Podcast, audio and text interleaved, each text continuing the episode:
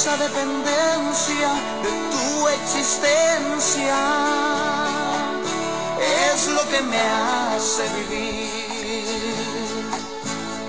Sin Jesús yo nada hago, soy apenas un fracaso, sin saber a dónde ir.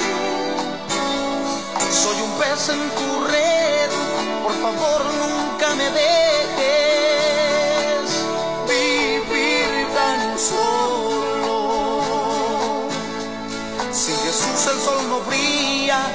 perdido en una isla, en la inmensidad del mar. Dios enciende una llama dentro de mí, me toca, me quema, diciéndome así, yo soy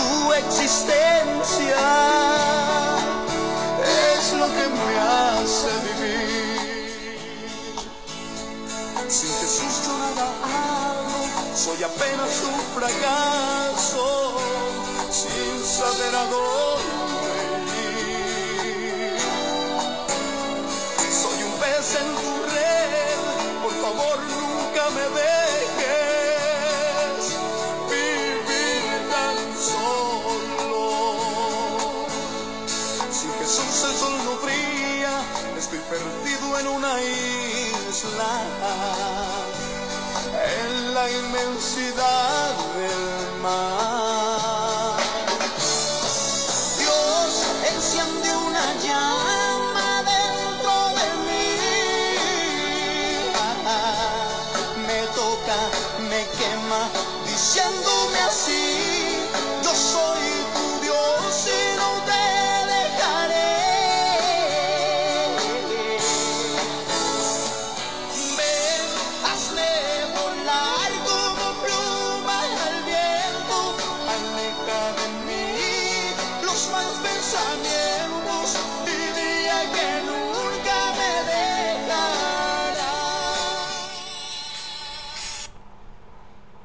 Existencia depende de ti, dice el canto eh, eh, que estábamos escuchando. Bienvenida, bienvenido.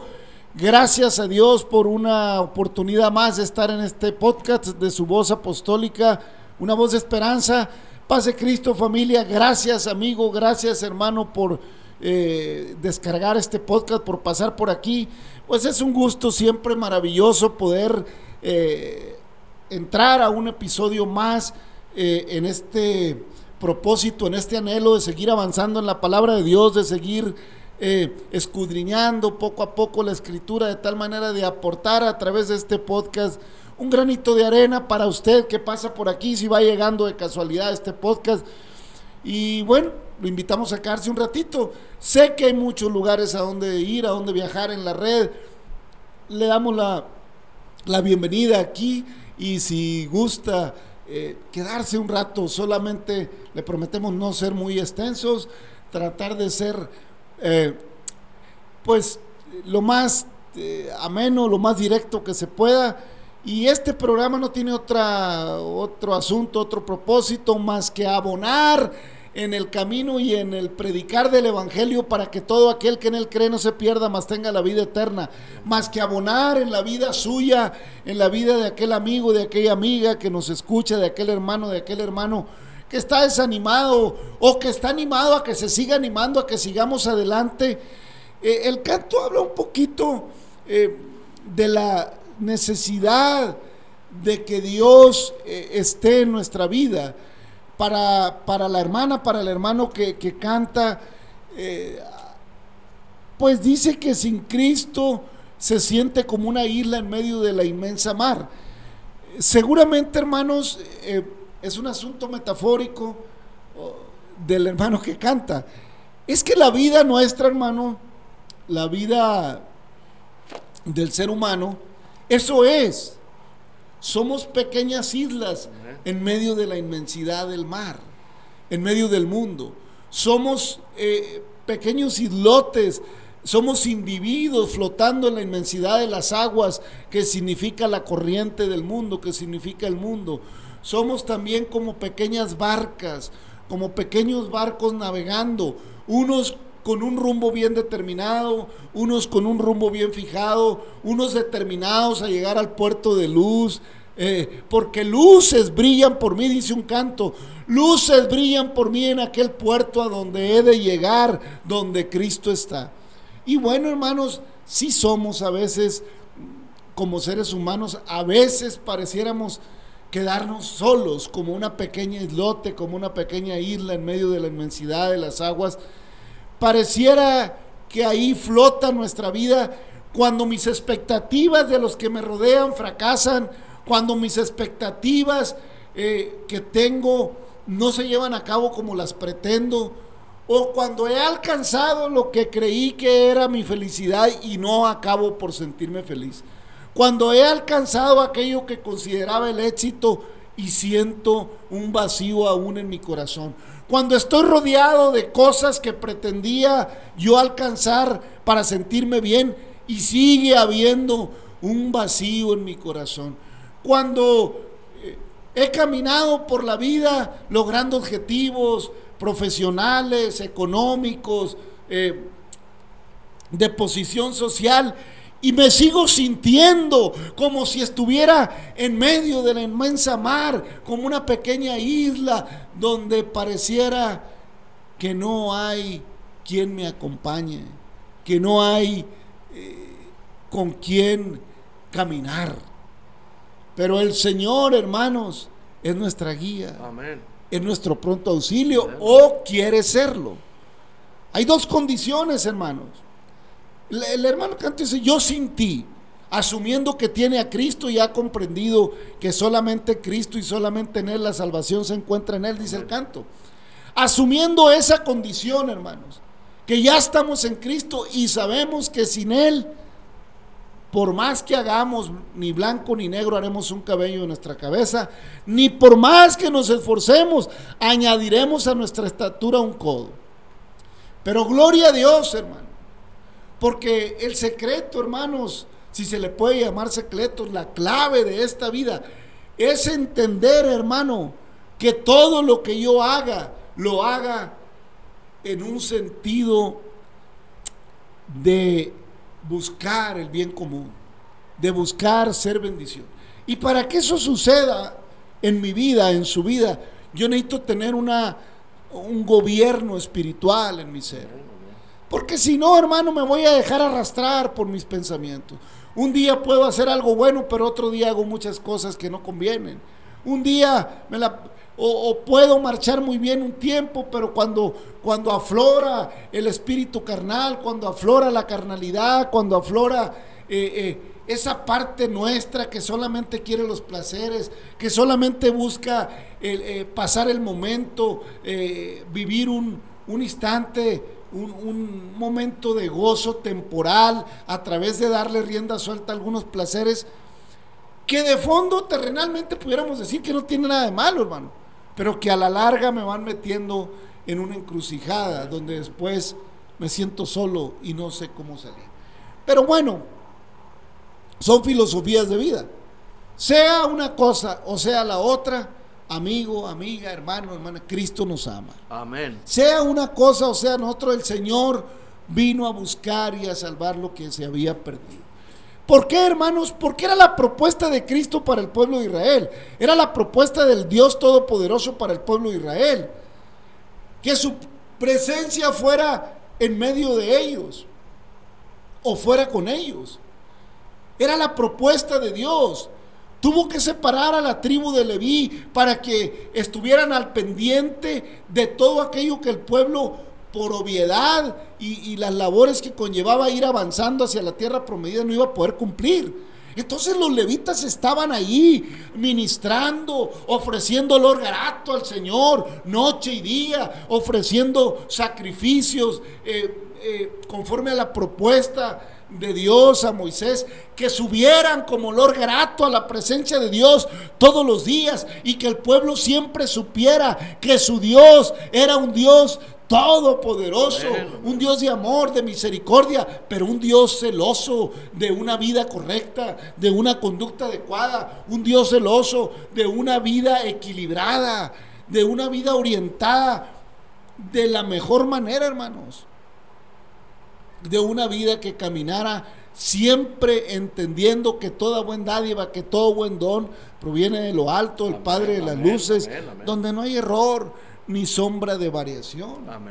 Porque luego nos sucede, hermanos, a los seres humanos que vamos, eh, una, en algunos casos, pues hay de todo. Habrá quien, quien siente que todo el tiempo está fracasando, habrá quien siente que por más que se esfuerza las cosas no le salen, y habrá quien piense que él no necesita de nadie, no necesita de nada, que él ha alcanzado éxito económico, que ella o él han alcanzado triunfos y que le pertenecen nada más a ellos. Pero hermanos, también eso es vanidad, dijo el predicador. También eso es vanidad. Una cosa he visto debajo del sol de todo con lo que se afana el hombre debajo del sol. Todo es vanidad. Por eso, qué importante, hermanos, es entender que si Jehová no edifica la casa, en vano trabajan los que edifican, hermano Navarro, paz de Cristo. Amén, hermano, así es. No, pues el Señor quiere, pues ya como dijo el canto, ¿verdad? Pero pues somos granos de arena, granos de arena, pero el Señor quiere que seamos templo, ¿verdad? O sea, ¿por qué? Pues porque es, pues el, el Señor sabe que si andamos divagando nuestros pensamientos, nuestros corazones, pues ¿a dónde, a dónde vamos? O sea, a lo mejor algunos logros los puede usted obtener, este, a lo mejor, pues también algunos fracasos, pero como tiene más logros que fracasos, pues no se acuerda de Dios. Pero el plan de Dios es que usted reconozca que todo lo que hagamos, todo lo, si no lo hacemos en el nombre del Señor Jesucristo o para honra y gloria de Él, pues quiero que sepa que pues usted se está, se quiere colgar el, pues la honra y la gloria. Pero, pues, ¿qué es el hombre? ¿Qué somos? Dice el canto de un grano de arena ya ha formado un templo. No, el Señor quiere el reconocimiento porque mire, Él se lo ganó a pulso. Yendo a la cruz con nuestro Señor Jesucristo, derramando su sangre preciosa, Él se lo ganó. Y si usted y yo no queremos dejar el pecado, queremos seguir caminando en nuestra vanidad, en nuestros deseos, pues déjeme decirle, tarde o temprano el Señor lo va a demandar. ¿Por qué? Porque todo tiene un costo y un precio, o sea, por eso pagó él el precio de la, la salvación no la regala. No la regala porque es gratis, porque no hay con qué pagar aunque usted tenga todo el dinero del mundo. Así dice también el canto, ¿verdad? Con, con qué pagaremos y aunque tenga un palacio de oro, el Señor no lo va a querer. Él quiere un corazón dispuesto para el Señor morar en esa persona, en ese ser.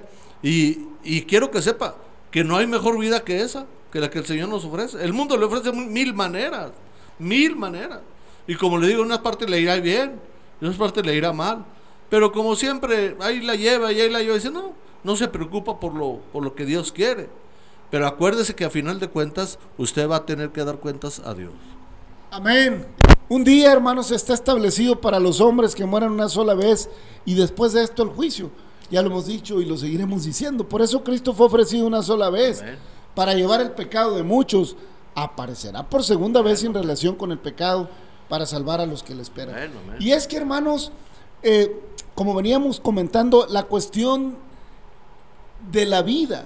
Mire, el apóstol Pablo, que antes de ser el apóstol Pablo era Saulo de Tarso, era un hombre muy exitoso, muy exitoso. Había, había logrado, hermano, una, un éxito académico, un éxito religioso y era un hombre altamente posicionado, hermanos, allá, y aunque era judío, y, pero era, era romano de nacimiento, y, y se había creado eh, en, en- en el, pues con los favores del imperio, tenía dominio de, varios, de varias lenguas de su tiempo, pero sobre todo había sido educado en una de las mejores escuelas del judaísmo eh, de su tiempo. Conocía la ley de Moisés Amén. y, él mismo se consideraba eh, fariseo de fariseos, haciendo alusión a, a la corriente eh, de fariseos del judaísmo, aquella que aquella corriente que abraza de manera eh, intensa la ley de Moisés y que cree en la resurrección. Entonces, Pablo creía eh, a- de una manera fehaciente lo que decía el profeta Isaías. Creía lo que decían lo- los profetas en cuanto a, lo que Dios proveería para su pueblo. Pablo conocía muy bien la historia y Pablo sí era de los que esperaban el Mesías. Pero, pero también tenía un concepto en medio de todo, y es que hermanos, a veces el, el- el- el- el es- el estudiar demasiado religiosamente, y cuando digo religiosamente me refiero, hermanos, que defendemos más una posición doctrinal que una posición espiritual. O sea, que me aferro a defender la doctrina en la que crecí, en la que estudié o que he practicado, que la misma Biblia que he estudiado, porque cosa, asunto eh, curioso, hermano, hermano, familia, amigo, mire, todas las religiones tienen la Biblia, todas, todas. Pero resulta que a la hora de hablar del Evangelio defienden más la posición religiosa que la palabra misma. Cuando la palabra declara que conoceréis la verdad y la verdad os hará libres, hermano. Amén. ¿Y cuál es la verdad? Pues mi palabra es la verdad, dijo el Señor. Aquí no le vamos a poner, ni le vamos a decir, haga aquello, vaya acá. O no, mire, en la etimología y en el origen del arameo. No, no, no, no, está en español la Biblia y en español entiéndala. Amén. Amén. Amén. Yo le aseguro que, que el Señor no se va a fijar en detallitos eh, eh, que tienen que ver más con una cuestión o con una connotación cultural. El Señor en lo que se va a fijar es en que su corazón Amén, haya vivido amén, realmente amén, arrepentido. Amén. Aleluya. Porque hay quienes dirán, no importa lo de afuera. Y hay quienes dirán, no se importa. Y lo de adentro. Hermano, no nos engañemos. Si lo de adentro está limpio, lo de afuera también. Si yo por dentro tengo un corazón ordenado, si yo por dentro tengo una mente convencida de que el Señor es mi libertador, es mi sanador, es mi Dios todopoderoso, ah, santo, es el que me llamó de, los, de las tinieblas a su luz admirable. Ah, bueno, pues yo tengo un corazón convencido, así que tengo que andar ordenado por dentro y por fuera. Pero si salgo con esas justificaciones que les gustan a muchos, no, es que lo de afuera no importa, tenga cuidado. Tenga cuidado.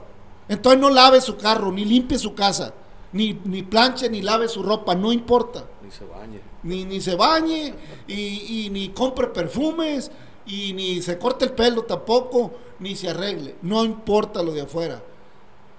Oiga, hermano, hermano, familia, amigo. Si las casas buscamos los mejores arquitectos, porque tenemos lo que podemos, pero si pudiera tener una mansión, tenemos mansiones y mandamos traer el mejor mármol y mandamos traer la mejo- al mejor al mejor arquitecto y la y la mejor mano de obra y la mejor empresa y el que esté más calificado para construir y así nos la pasamos con las cosas materiales. Y si me interesa que la casa material se vea bien en poco mucho, oiga, pues ahora la casa espiritual. Ahora donde va a morar el Espíritu Santo. Ahora estos templos.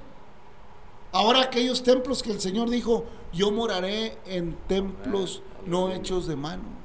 Amén. ¿Eh? Ahora esta casa, hermano. ¿Eh? Amén. Y si no vive para Cristo y pretende que lo vean impecable, que lo vean así. Una cosa, hermanos, es ser sencillo. Una cosa es ser humilde. Amén. Y otra cosa es ser descuidado. No confundamos las cosas. No quiere decir que porque ande descuidado en lo exterior y, y no le dé importancia a lo exterior, usted es humilde. No confundamos, hermano. Amén. Amén. ¿Eh? Amén. Porque hay gente que tiene mucho dinero y no viste bien porque es amador del dinero, amadora del dinero. No porque, no porque, no, no, dice, ¿para qué eso se acaba? También el dinero se acaba, hermano. Amén, amén. También el dinero. Por eso la palabra de Dios nos enseña en todos los rubros. Amén, amén. Cuando usted va a Proverbios, le enseña cómo ser sabio, cómo conducirse en la vida. Cuando va a Eclesiastés, Eclesiastés, hermanos, allá en una parte, si mal no recuerdo, capítulo 10, dice, así como la mosca muerta echa a perder eh, eh, el, el perfume del perfumador, así también un, un acto de locura, un, un acto descuidado, echa a perder el buen testimonio del que está puesto eh, eh, del que se tiene del que se tiene por sabio, del que se tiene por una persona intachable, del que se tiene por una persona de buen caminar. En un acto de locura. Uh, yo pensé que era así. yo- y mira, ta- ta- también que se miraba don fulano, doña fulana, o fulano, o perengano. También que, ah, pero mira con lo que salió. Un acto de locura. Hermanos, echa a perder la buena, la buena conducta de una persona. Amén. Por eso, hermanos, qué importante es que Jehová edifique la Amén, casa. amén. Por eso, qué importante, hermanos, es que realmente no seamos como una isla en medio de la mar, eh, allá con hermosas palmeras, con, con- con- con un verdor muy bonito, pero sin habitantes, Amén. sin, sin vida eh, para disfrutarlo. ¿Eh? Una isla que un día será y otro día el mar la negará. Un islote.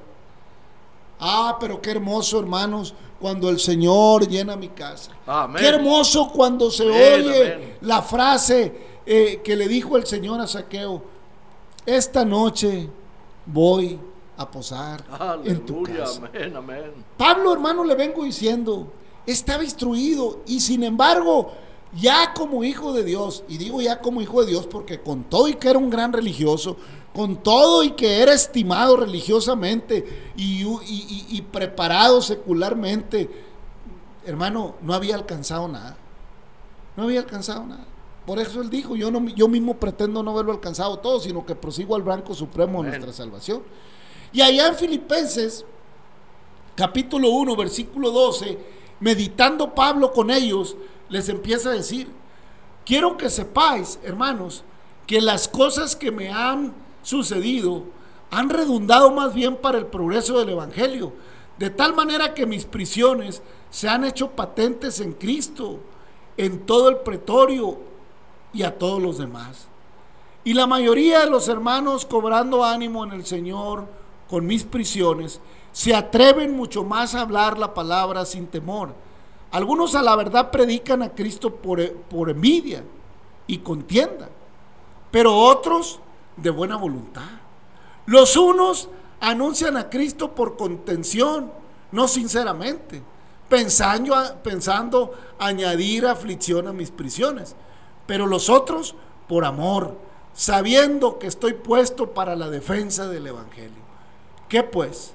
Que no obstante, de todas maneras, o por pretexto, o por verdad, Cristo es anunciado. Amén. Y en esto me gozo y me gozaré aún, porque sé que por vuestra oración y la suministración del Espíritu de Jesucristo, esto resultará en mi, en mi liberación, conforme a mi anhelo y esperanza de que nada seré avergonzado, antes bien, con toda confianza, como siempre, ahora también será magnificado Cristo en mi cuerpo, o por vida o por muerte. Porque para mí el vivir es Cristo y el morir es ganancia. ¿Qué va, qué va hermanos? ¿Cómo, ¿Cómo Pablo, ese hombre tremendo, perseguidor de la iglesia, defen- defensor más de la religión que, que- que de la misma verdad, es transformado? Aleluya. Y ahora dice, yo me gozo de las prisiones. Y qué bueno, aunque algunos pues predican el evangelio por contienda, aña- queriendo añadir aflicción a mis prisiones. Amén. Pero yo sé que de todo esto me librará Cristo. Amén.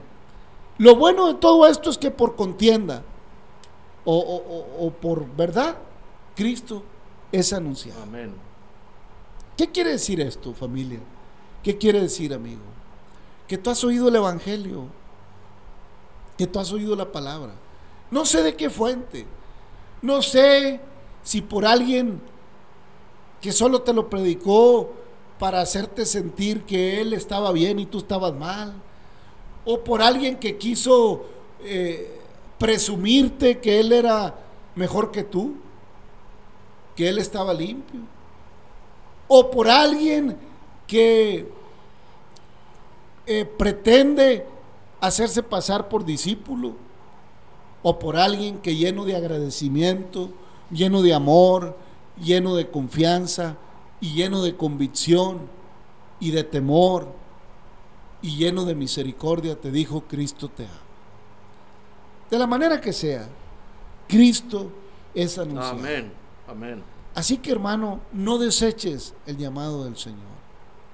No deseches la oportunidad que hay en la palabra de Dios para conocer el propósito para nuestra vida. Para conocer, hermano, el destino verdadero. Ah, cómo se preocupa la gente por el destino, hermano Navarro. Amén, hermano, así es. Pues es la vanidad de la vida, hermano. Yo lo único que le digo es esto, hermano. En el amor del Señor Jesucristo.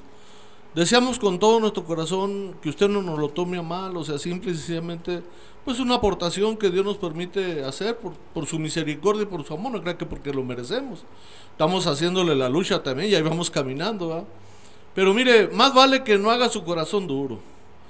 Mire, el apóstol ya vemos la historia ahí como era. Ah, pero cuando lo tumba el Señor y se va a tierra, Ahí entendió que ya no era de este mundo lo que le estaba sucediendo. Y por eso inmediatamente, ¿quién eres, Señor? Yo soy Jesús al que tú persigues. Dura cosa es dar cosas contra el aguijón.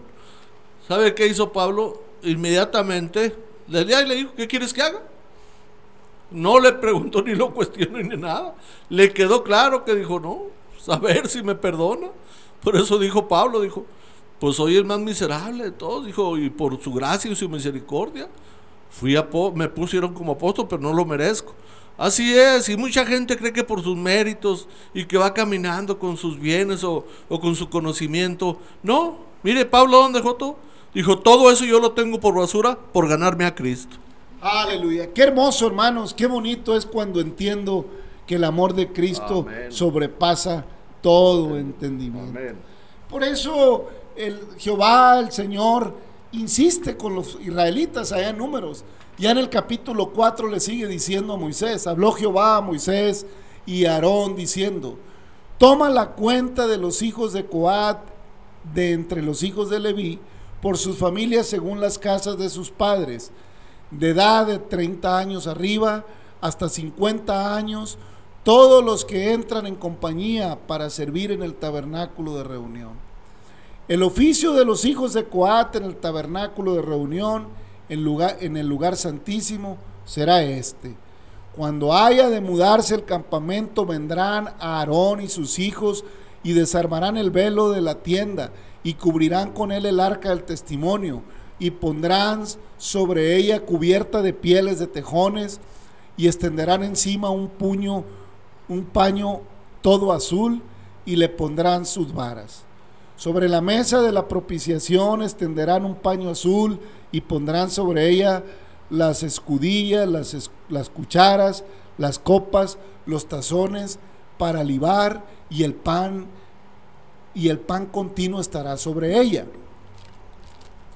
Extenderán sobre ella un paño carmesí y lo cubrirán con la cubierta de pieles de tejones y le pondrán sus varas Tomarán un paño azul y cubrirán el candelero del alumbrado, sus lamparillas, sus, sus espabiladeras, sus platillos y todos sus utensilios del aceite con que se sirve, y lo pondrán con todos sus utensilios en una cubierta de pieles de tejones, y, y lo colocarán sobre unas, sobre unas parihuelas.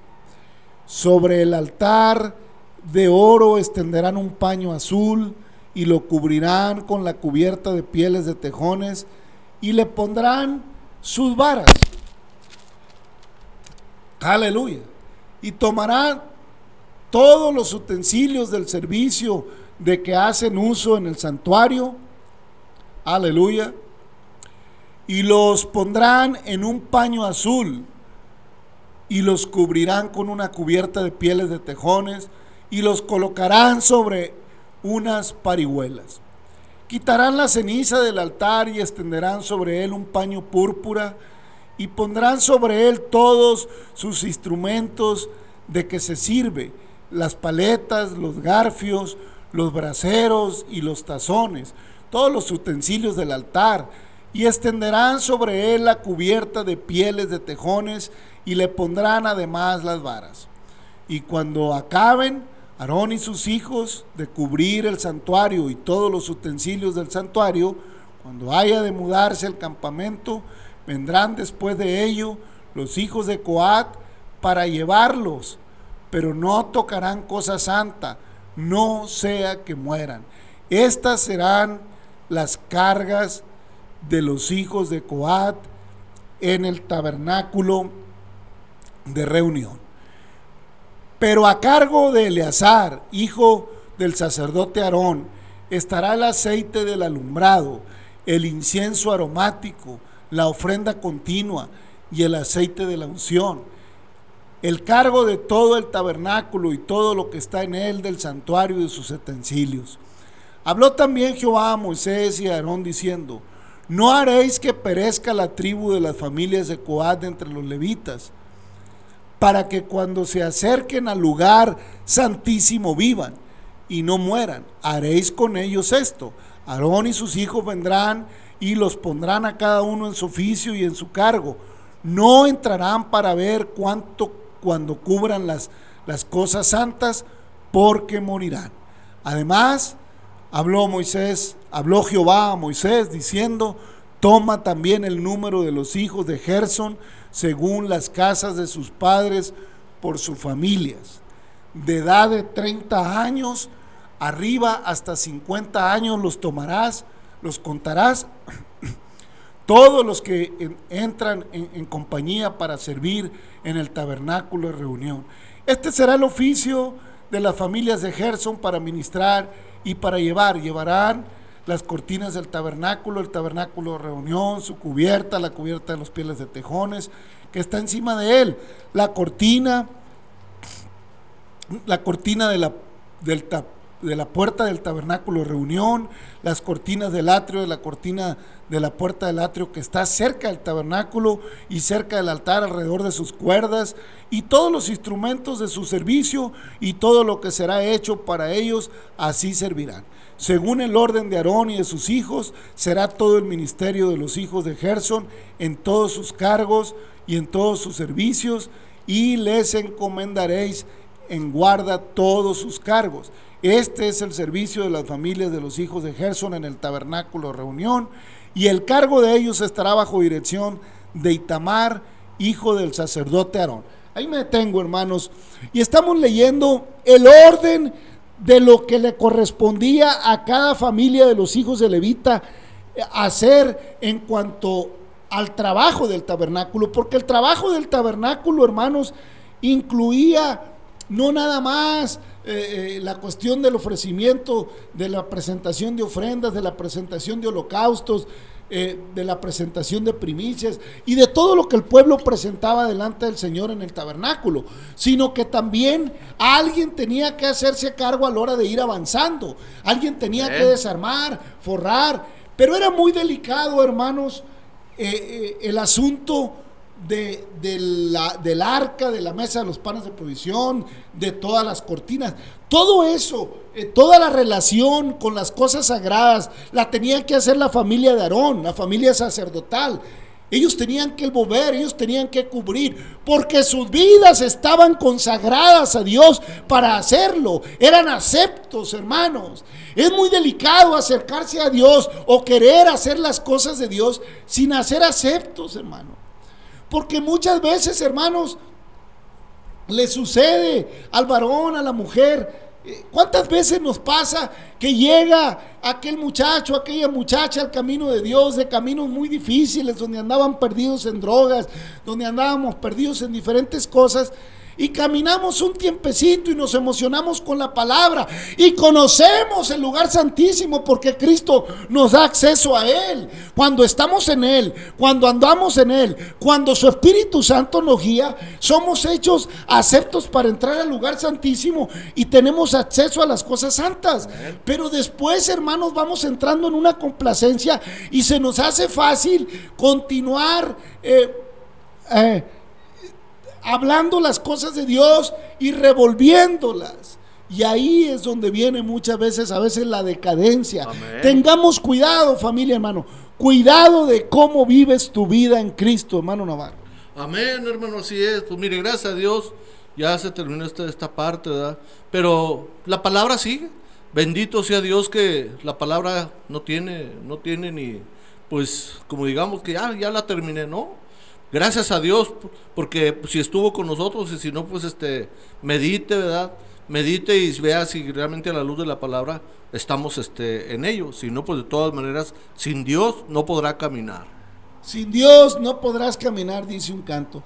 Hermano, entonces hay un orden para las familias levíticas de cómo debía hacer de acuerdo a lo que le correspondía. Hermanos, a Dios le gusta establecer orden en la vida, en la vida de las familias. Tengamos cuidado, hermanos. Caminemos en Cristo ordenadamente. No queramos pasarnos de la raya. El Señor conoce nuestros corazones. No pretendamos, hermanos, disponer de las cosas del altar como nosotros queramos, porque ya soy obispo, porque ya soy pastor encargado. No, no, no, tenga cuidado. Así sea obispo supremo, sigue siendo un hombre terrenal y tiene que tener cuidado de cómo ministra lo que le fue encargado, si es que le fue encargado. Tengamos cuidado, hermanos, porque el Señor es el mismo ayer y hoy y por los siglos. Y quiere que su palabra sea predicada, hermanos con amor, con misericordia, con ejemplo, con dominio propio. Gracias, Señor, por tu palabra. Bendice a nuestras amigas y amigos, hermanas y hermanos que reciben esta palabra. Abraza a tu pueblo, abraza a tu iglesia, bendice Israel. Bendice a cada amigo y a cada amiga que nos hacen el favor de descargar este podcast. Gracias, Señor, por todas tus bendiciones. Ayúdanos a caminar en el nombre de Jesucristo. Familia, amigo, Dios le bendiga hasta mañana.